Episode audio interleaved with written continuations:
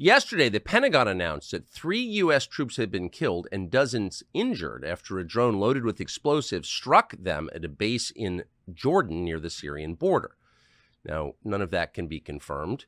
The details, anyway, the location of the attack, and there's some question about whether that's true, but there is no question that American troops were killed yesterday. And the reaction to that, mixed with sadness, was highly political, in fact, even strategic. Within moments of this news breaking, Lindsey Graham, the Republican senator from South Carolina, called for blood. Quote, hit Iran now, hit them hard, he tweeted. Nikki Haley, of course, piled on. Here's what she posted to X. Quote, as a military spouse, my heart breaks for the families who lost loved ones. This shows the barbaric nature of our enemies in Iran, and it shows that they would not be attacking our troops if Joe Biden weren't so weak in his treatment of Iran. We should retaliate with full force, the full force of American strength. It's the only way to prevent further war. If we do not, these attacks will continue. Interesting. All of this came immediately. They were joined by Wes Clark, the former presidential candidate and commander of NATO, and buffoons like John Cornyn, who apparently is a senator from Texas, etc., all saying the same thing. Let's go to war with Iran. They all said this in both sides. Here's Nancy Pelosi on CNN telling you yesterday that anyone who is not for this, who would like, say, a ceasefire between Israel and Hamas, is working for Vladimir Putin. For them to call for a ceasefire is Mr. Putin's message. Mr. Putin's message. Make no mistake, this is directly connected to what he would like to see. Same thing with Ukraine. It's about Putin's message. I think some of these some of these protesters are spontaneous and organic and sincere. Some, I think, are connected uh, to Russia. And I say that having looked at this for a long time now, as you, you know. think some of these protests are Russian plants? I think they're plants. I think some financing should be investigated. And I want to ask the, the uh, uh, FBI to investigate that. It's hard for most people to believe that a person in his or her 80s could be evil, but she is evil and she's speaking lies. What you heard is totally dishonest. But there's a point to the dishonesty, and that is a war with Iran, which people in Washington have been agitating for for more than 20 years. So, are we going to war with Iran? Are we already in a war with Iran? And if so, what are the consequences? Most Americans have no idea. It's not even something they're thinking about, but they should be. Joe Kent is a former Green Beret. He's a combat veteran who lost his wife in one of these wars. He's running for Congress in Washington State in the 3rd Congressional District, and he has an interesting and highly informed perspective on this, and we're honored to have him join us now. Joe Kent, thank you so much for coming on today. So, when you see all of this, and you know, you hate to be cynical, but you really can't be too cynical uh, when you're dealing with the war party in Washington. It did seem like a coordinated response very quickly, moments after the announcement of the tra- of the tragic death of these American servicemen. Um, what do you make of the response from both parties in Washington to the deaths yesterday? I mean, this whole thing, we, have seen it coming, Tucker. We left our troops in these vulnerable locations, like on the Jordanian, Syrian, and Iraqi border. Our troops have been attacked, we, we think, at least 150 times since the uh, October 7th uh, incident began. And so we've seen this coming. This was an inevitable conclusion. So by leaving our troops in these locations, undefended essentially, we left them there as bait because so many people in Washington, D.C. want to go to war with Iran. They want to go to a war with Iran so badly that we will prop up the government of Iraq while the government of Iraq is completely controlled by Iran. We spend billions of dollars every single year funding, arming, training, and equipping the Iraqi government so they can turn around and support the exact same militias that just killed our troops. Biden said it himself in his statement. He accused Iranian backed militants operating in Iraq and Syria of conducting this attack that killed the three Americans and wounded nearly 30 more. That is nothing short of saying the, pop, the popular mobilization forces, which is part of the Iraqi military that we support. So if you look at just the full scope of the way that we have arranged ourselves in the Middle East, who we're supporting and where our troops are, there's no other logical conclusion other than the fact that we have left them there as bait to be killed by Iranians at the time and place of their choosing so that we can continue to escalate towards a conflict with Iran. And like you said, there was a very coordinated series of talking points that came out almost immediately that we need to go and, and strike back against Iran. And look, we do need to strike back. We can't just let this go unanswered. But if we start taking strikes inside of Iran itself, that is exactly what the Iranian regime wants. They will benefit from that. If we start attacking Iran the way that we attacked Iraq, the way we attacked Afghanistan, then the Iranian government, the Iranian mullahs, the Ayatollah, the people will rally around them in support. We should be taking calculated strikes back at Iranian proxy groups for self defense. And then we should immediately get our troops out of these foolish locations before we lose more blood and treasure for absolutely nothing in the Middle East and before we're sucked further into a regional war. So, if we could just go back to something you said at the beginning, which I think is demonstrably true, that American policymakers have left American citizens in these countries in order to be killed so they can justify killing more American citizens in a broader war against a very well armed country, Iran. If that is true, that's evil. That's a crime. And by the way, I should say, because you almost never say it, that your wife was killed in one of those countries as one of those people. You ran for Congress. You almost never mentioned it. Perhaps it's too painful, and I'm sorry to bring it up now. But I mean, you have lived this. So how is that not a crime? It's 100% a crime, Tucker. Look, I lost my wife a month after Trump gave the order for our troops to be withdrawn from Syria because Trump ran on defeating the Islamic Caliphate, ISIS, and that needed to be done. Uh, unfortunately, ISIS was a byproduct of the Iraq war, the invasion, and all the blunders that we made there. But Trump inherited that problem. We had to deal with it. We had to go take out the caliphate. We did that in very short order. Trump gave the order to withdraw. And that's when the DC war machine, which unfortunately is controlled by Republicans and Democrats and yes. even more powerful unelected bureaucrats turned against Trump to leave our troops there. And, and she was killed. And a lot of the justification for leaving our troops in Syria and in Iraq has been to prevent so called Iranian influence, malign Iranian influence to counter Russia.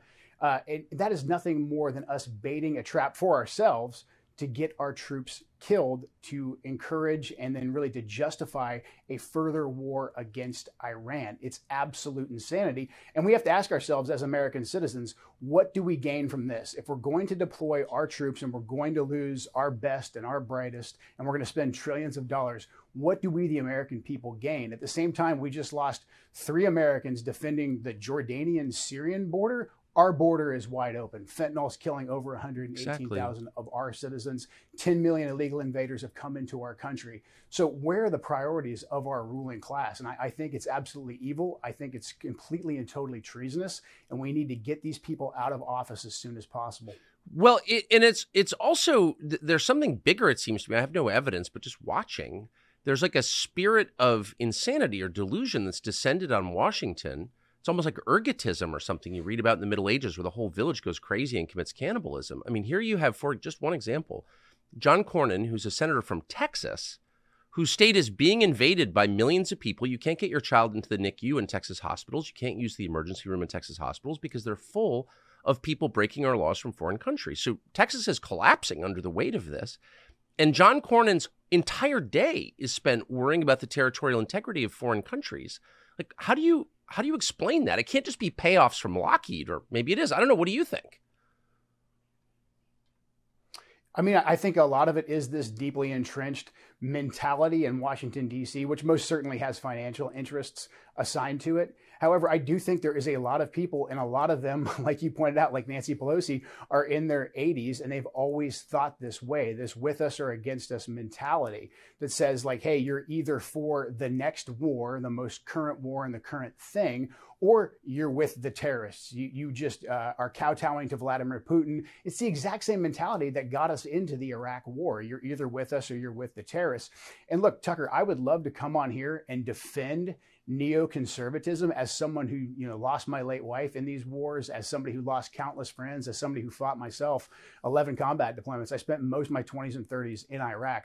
I would love to tell you it had worked but it simply did not and that's a very hard thing to admit i get into yes. arguments all the time uh, with fellow veterans about this exact same topic. So I think a lot of this is literally the gambler's fallacy. There's a lot of people who think, hey, yeah. if we just keep trying, if we keep attempting to spread freedom through the barrel of a gun, and trillions of US dollars. This time it's going to work. Let's just double down. And this is, well, how really nice casinos are built in Las Vegas off of this exact same mentality. So I think that combined with the financial interest from Lockheed Martin and every single defense contractor and, you know, putting uh, someone like Lloyd Austin as the Secretary of Defense who's still on the board at Raytheon, I think those, that factor with that mentality and people not being able to admit that we got this wrong and then making adjustments to our policy, I, think that gets us in this current situation because it's actually challenging to thread the needle. Like, where do we go from here? We can't just let the Iranians attack and kill our people. Right.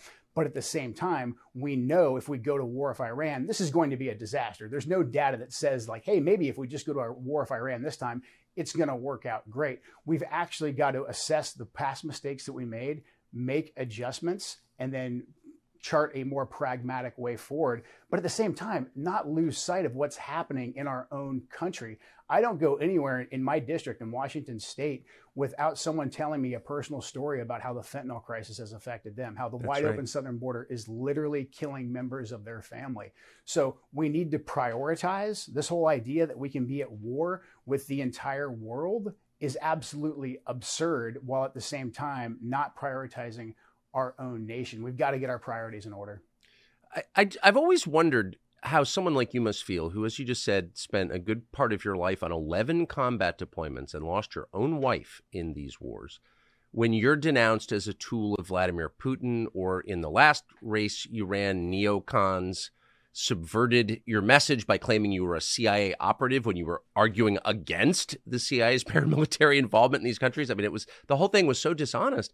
But how does it make you feel? I don't think you need to prove your loyalty to this country, you already have, to be denounced in public as a traitor to your country. You know, uh, when it happens the first, uh, somewhere around the first 10 to 100 times, it, it hurts and it makes you really mad. And then you get in this effort to prove why you're not what they say you are. I'm not right. a Nazi because I'm not a Vladimir Putin puppet because. But then you know what? Actually, uh, or somewhere around the 101st time and the 1000th time, I, you, you, can only laugh at it because it's so preposterous. Yeah. The people that are arguing that we should forfeit our own territorial integrity for the territorial integrity of, I don't know, Ukraine or the Jordanian border, those are the people that will call us traitors, especially when the vast majority of them arguing for this have never had any skin in the game. As a matter of fact, I think the vast majority of them don't know anyone personally who went over and fought yeah. these wars.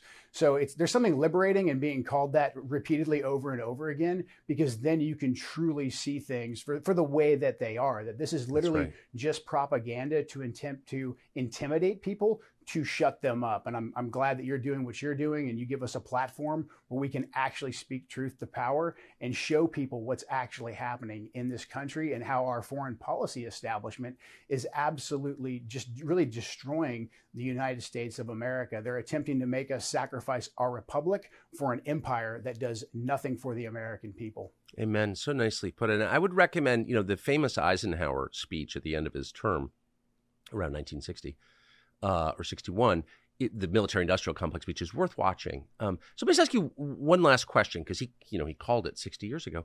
Um, you, you, referred to what a war with Iran would do to the United States, and I, I don't know that a lot of people in this country fully understand what Iran is as a nation state. It's it's not Afghanistan. What do you think the immediate and then longer term effects of a war with Iran would be on the United States? Immediately it would be very bloody. I, I, have no doubt that we could probably defeat some of their air defense and go in there and have another shock and awe campaign. But again, like we saw how the shock and awe campaign in Iraq really didn't actually work in the long run. Uh, so I have no doubt that we'd have some immediate results that people would cheer about here in the United States. But Iran Persia has always been an empire. It's been around longer than any of the other players in the modern Middle East right now, and they are not going anywhere. And right now, Iran has a lot of internal problem. They have a lot of internal strife with the Ayatollah and that, that government that's only been in power since 1979. But again, if we start conducting strikes in Iran, everyone in Iran will rally around their leader and they will become even more revolutionary. And then we will have Iranian proxies throughout the entire region that will be conducting attacks just like we had uh, in Jordan. And really, in the long term, Tucker, the axis that has been built uh, really since Putin invaded Russia and we decided that since Putin invaded Ukraine and we decided we were going to throw this massive sanctions package at them, China has come in as a major player and we are deeply compromised by China. They control a lot of our economy, they control uh, global manufacturing, they're deeply embedded in Wall, in Wall Street, and they've also made deals with the Iranians. They want access to Iranian petro, uh, not to mention the fact that Biden killed off U.S. energy independence and now he's going after LNG, and the world's biggest LNG exporters are Iran, Russia, and Qatar. So this axis would become very powerful. If we get deeply involved and deeply entangled with Iran, we are do, we are playing right into China's hands because China would like nothing more than for us to be uh, committing our military industrial base to a war in Eastern Europe, in Ukraine, and then to be committing our conventional military power, our blood and our treasure back in the Middle East. That will make the Pacific, our actual border, extremely vulnerable to Chinese aggression, or China will simply just watch us bleed out economically as yes. we bleed out on the battlefield on these couple different theaters. It's absolute insanity. It's opening up Pandora's box. And again, for what gain to the American people? I, I mean, I think that's the most reasonable, common sense based, factual assessment I've seen of this from anyone. And the fact that you're not in Congress tells you a lot about the forces you're up against. But Godspeed Joe Kent, thank you for summing that up for us today. I appreciate it. Thank you so much, Tucker. I really appreciate it. Thank you. Free speech is bigger than any one person or any one organization. Societies are defined by what they will not permit. What we're watching is the total inversion of virtue.